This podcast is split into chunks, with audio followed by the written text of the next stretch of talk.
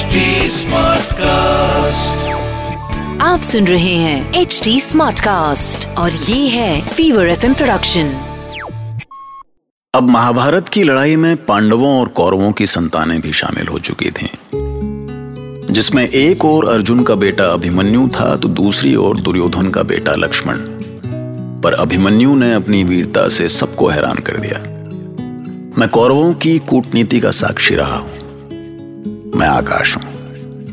मैंने देखा है कि पांडवों को मात देने के लिए द्रोण ने उस चक्रव्यूह की योजना बनाई जिसे अर्जुन और कृष्ण को छोड़कर कोई नहीं जानता था। जिसके बाद उस रात दुर्योधन सुशर्मा के पास पहुँचा। दुर्योधन आ, आ, आप इस समय यहाँ? आदेश करें। एकांत।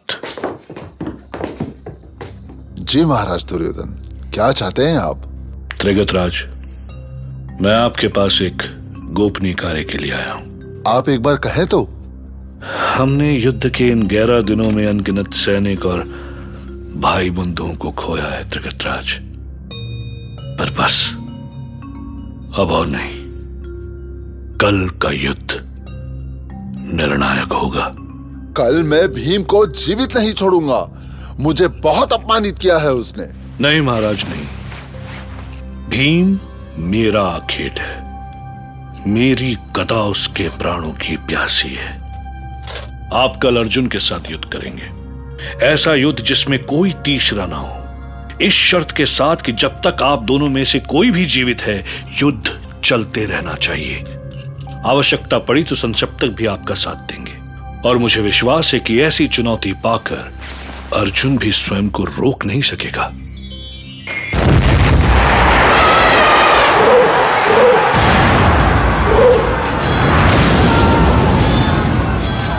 अर्जुन! मेरा सामना कर कायर।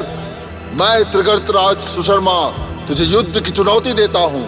आज हमारा युद्ध तभी रुकेगा जब हम में से किसी एक की मृत्यु होगी। इस सुशर्मा में इतना साहस कहाँ से आ गया? ये अवश्य कोई षड्यंत्र है अर्जुन। तुम इस चुनौती को स्वीकार मत करना। किंतु केशव कोई योद्धा ऐसी चुनौती को ठुकरा कैसे सकता है? यदि स्वयं को संसार का महानतम धनुधर मानते हो तो मेरी चुनौती स्वीकार करो अर्जुन। यदि तुम्हारे गांडियों में शक्ति शेष है तो प्रहार करो मुझ पे। मुझ पर प्रहार करो अर्जुन। मुझे इस चुनौती को स्वीकार करना ही होगा वासुदेव। तुम क्रोध में हो धनंजय। और क्रोध से केवल सर्वनाश होता है। आज मुझे मत रोकिए वासुदेव। इसने मेरे अंदर के योद्धा को ललकारा है।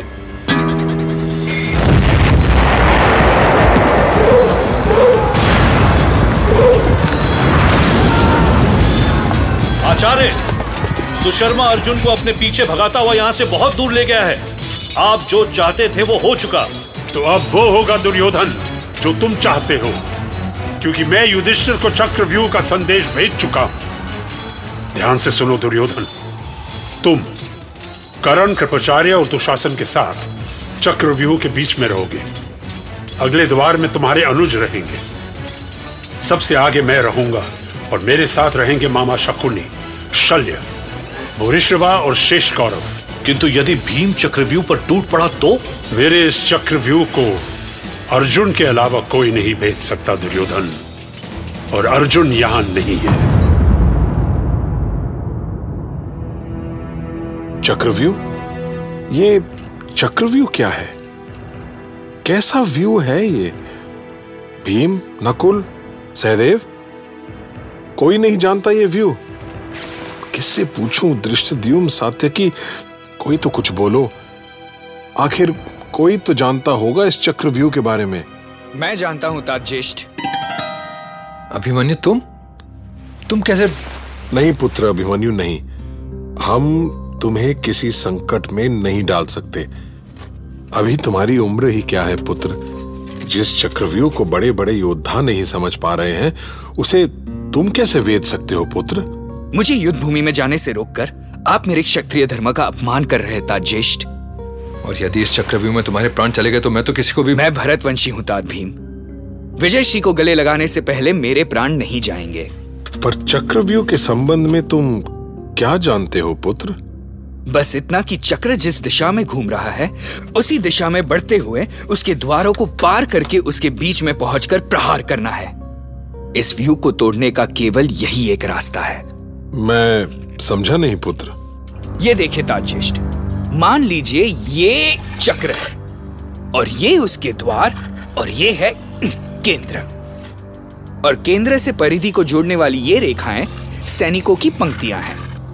पंक्ति में योद्धा एक लय में केंद्र की परिक्रमा करता हुआ आगे बढ़ेगा।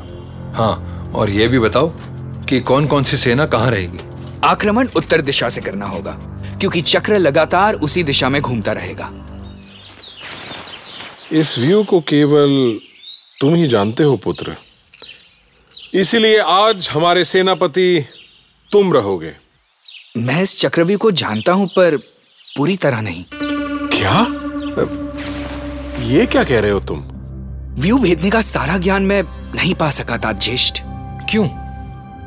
वासुदेव ने तुम्हें अधूरा ज्ञान दिया है। मुझे ये ज्ञान किसी ने नहीं दिया था भीम। जब मैं माँ के गर्भ में था और पिताजी माँ को इस व्यू के बारे में बता रहे थे तब मैंने सुना। पर जैसे ही उन्होंने व्यू से निकलने की कला बतानी शुरू की माँ सो चुकी थी तो उन्होंने अपनी कथा बंद कर दी। हम्म तो फिर क्या किया जा सकता है? कुछ नहीं तात। चुनौती स्वीकार करना हमारा धर्म है। आज या तो मैं विजयी रहूँगा या नहीं पर विश्वास कीजिए आज के बाद आप सब मुझ पर गर्व करेंगे। तो तुम आगे चलो पुत्र। हम तुम्हारे साथ चक्रव्यूह को ध्वस्त करते जाएँगे। पर अभिमन्यु तो अभी किशोर है भीमसेन। कहीं उसके रक्त का ये उबाल? योद्धा के रक्त का उबाल ही उसका आभूषण होता है मामा श्री। सेनापति अभिमन्यु शिविर में जाओ और अपनी माता से आदेश लेकर लौटो। हे ईश्वर कैसा सौभाग्यशाली है मेरा पुत्र। ऐसी कम आयु में तू सेनापति बन गया। आशीर्वाद दो माँ कि मैं विजयी होकर लौटू। तेरी विजय पर मुझे कोई संदेह नहीं है, पुत्र। तू तो उसी समय विजयी हो गया था, जब ताज जेश ने तुझे सेनापति घोषित किया। आज आज बड़ा हो गया मेरा बेटा। ले, ये रहा तेरा कवच, ये खड़ग और ये धनुष। अपने पिता जैसा महायोद्धा लग रहा है तू। उत्तरा। आओ अपने पति को युद्ध भूमि के लिए विदा करो। नहीं स्वामी मैं आपके पैर पड़ती हूँ। आज आप युद्ध में ना जाएँ। ये क्या उत्तरा? शत्राणियाँ तो पतियों को हाथ में खड़क देकर उसे युद्ध के लिए विदा करती हैं। मैं आपको विदा करती स्वामी। जैसे आप आज तक युद्ध भूमि में जाते रहे वैसे आज भी जा सकते थे। पर पर आज आज रात मैंने जो भयानक स्वप्न देखा। ये क्या कह रही हो तुम? जब मेरे महायोद्धा पिता जानेंगे कि युद्ध भूमि मुझे ललकारती रही और मैं पत्नी के आंचल में छुपा रह गया तो लज्जा से अपने प्राण त्याग देंगे वो। और ताज ज्येष्ठ ने मेरे भरोसे मेरे भरोसे चक्रव्यूह की चुनौती स्वीकार की है। तुम्हारे वीर पति के भरोसे। उन्हें क्या मुख दिखाऊँगा मैं उत्तरा मेरे शिराओं में दौड़ती भरत वंश के रक्त पर विश्वास करो। मैं महाबली गांगे का प्रपौत्र हूँ। महायोद्धा अर्जुन का रक्त हूँ मैं। स्वामी मेरे गर्भ में पल रही हमारी संतान। इसके स्पंदन को अनुभव करो उत्तरा। जब तुम्हारे गर्भ में पल रही हमारी ये संतान जन्म लेगी तो मैं गर्व के साथ उसे अपनी वीरता की कथा सुनाऊँगा। और यदि यदि मैं सातों द्वारों को भेद नहीं भी सका तो तो तब भी कथा तो बनेगी ही ना। धर्म की रक्षा के लिए मेरे बलिदान की महागाथा।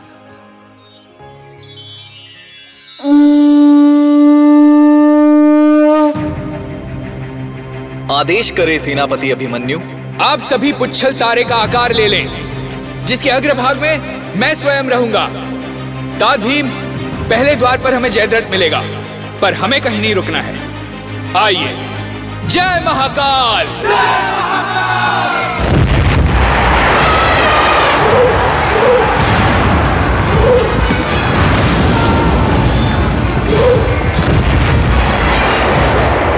अभिमन्यु पुच्छल भी बनाकर सामने आ रहा है।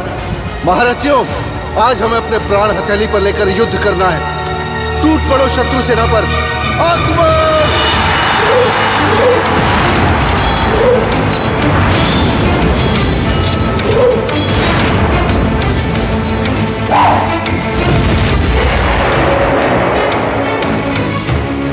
क्या आचार्य?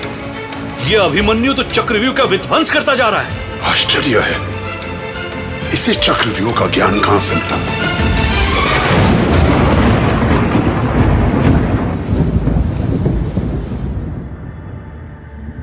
कौरवों का व्यू बिखरता जा रहा है महाराज।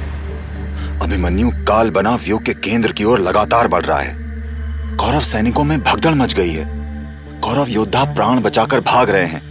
दुर्योधन का रथ अभिमन्यु का मार्ग रोकने के लिए आगे बढ़ा है लेकिन ये क्या? अभिमन्यु ने उस पर बाणों की भयानक वर्षा कर दी है। बस करो संजय बस करो। तुम्हारी मति मारी गई है। मेरे पुत्र इतने निरीह नहीं कि अर्जुन का कल का जन्मा बेटा उन्हें कुचल कर रखते हैं। मैं जो देख रहा हूँ वही बता रहा हूँ महाराज। दुर्योधन घिर गए हैं कर्ण घायल हैं और दुशासन भी चुप रहो चुप रहो।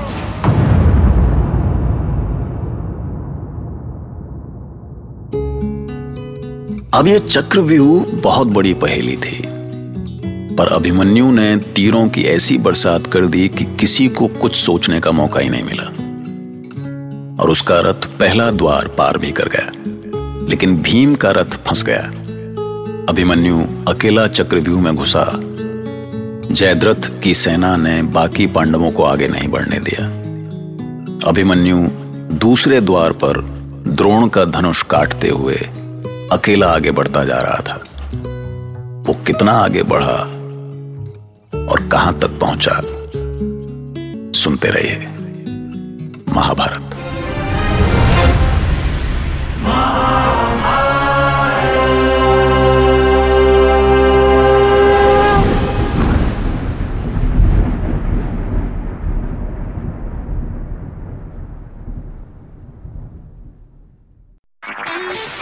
सुन रहे हैं एच डी स्मार्ट कास्ट और ये था fever FM production H Smartcast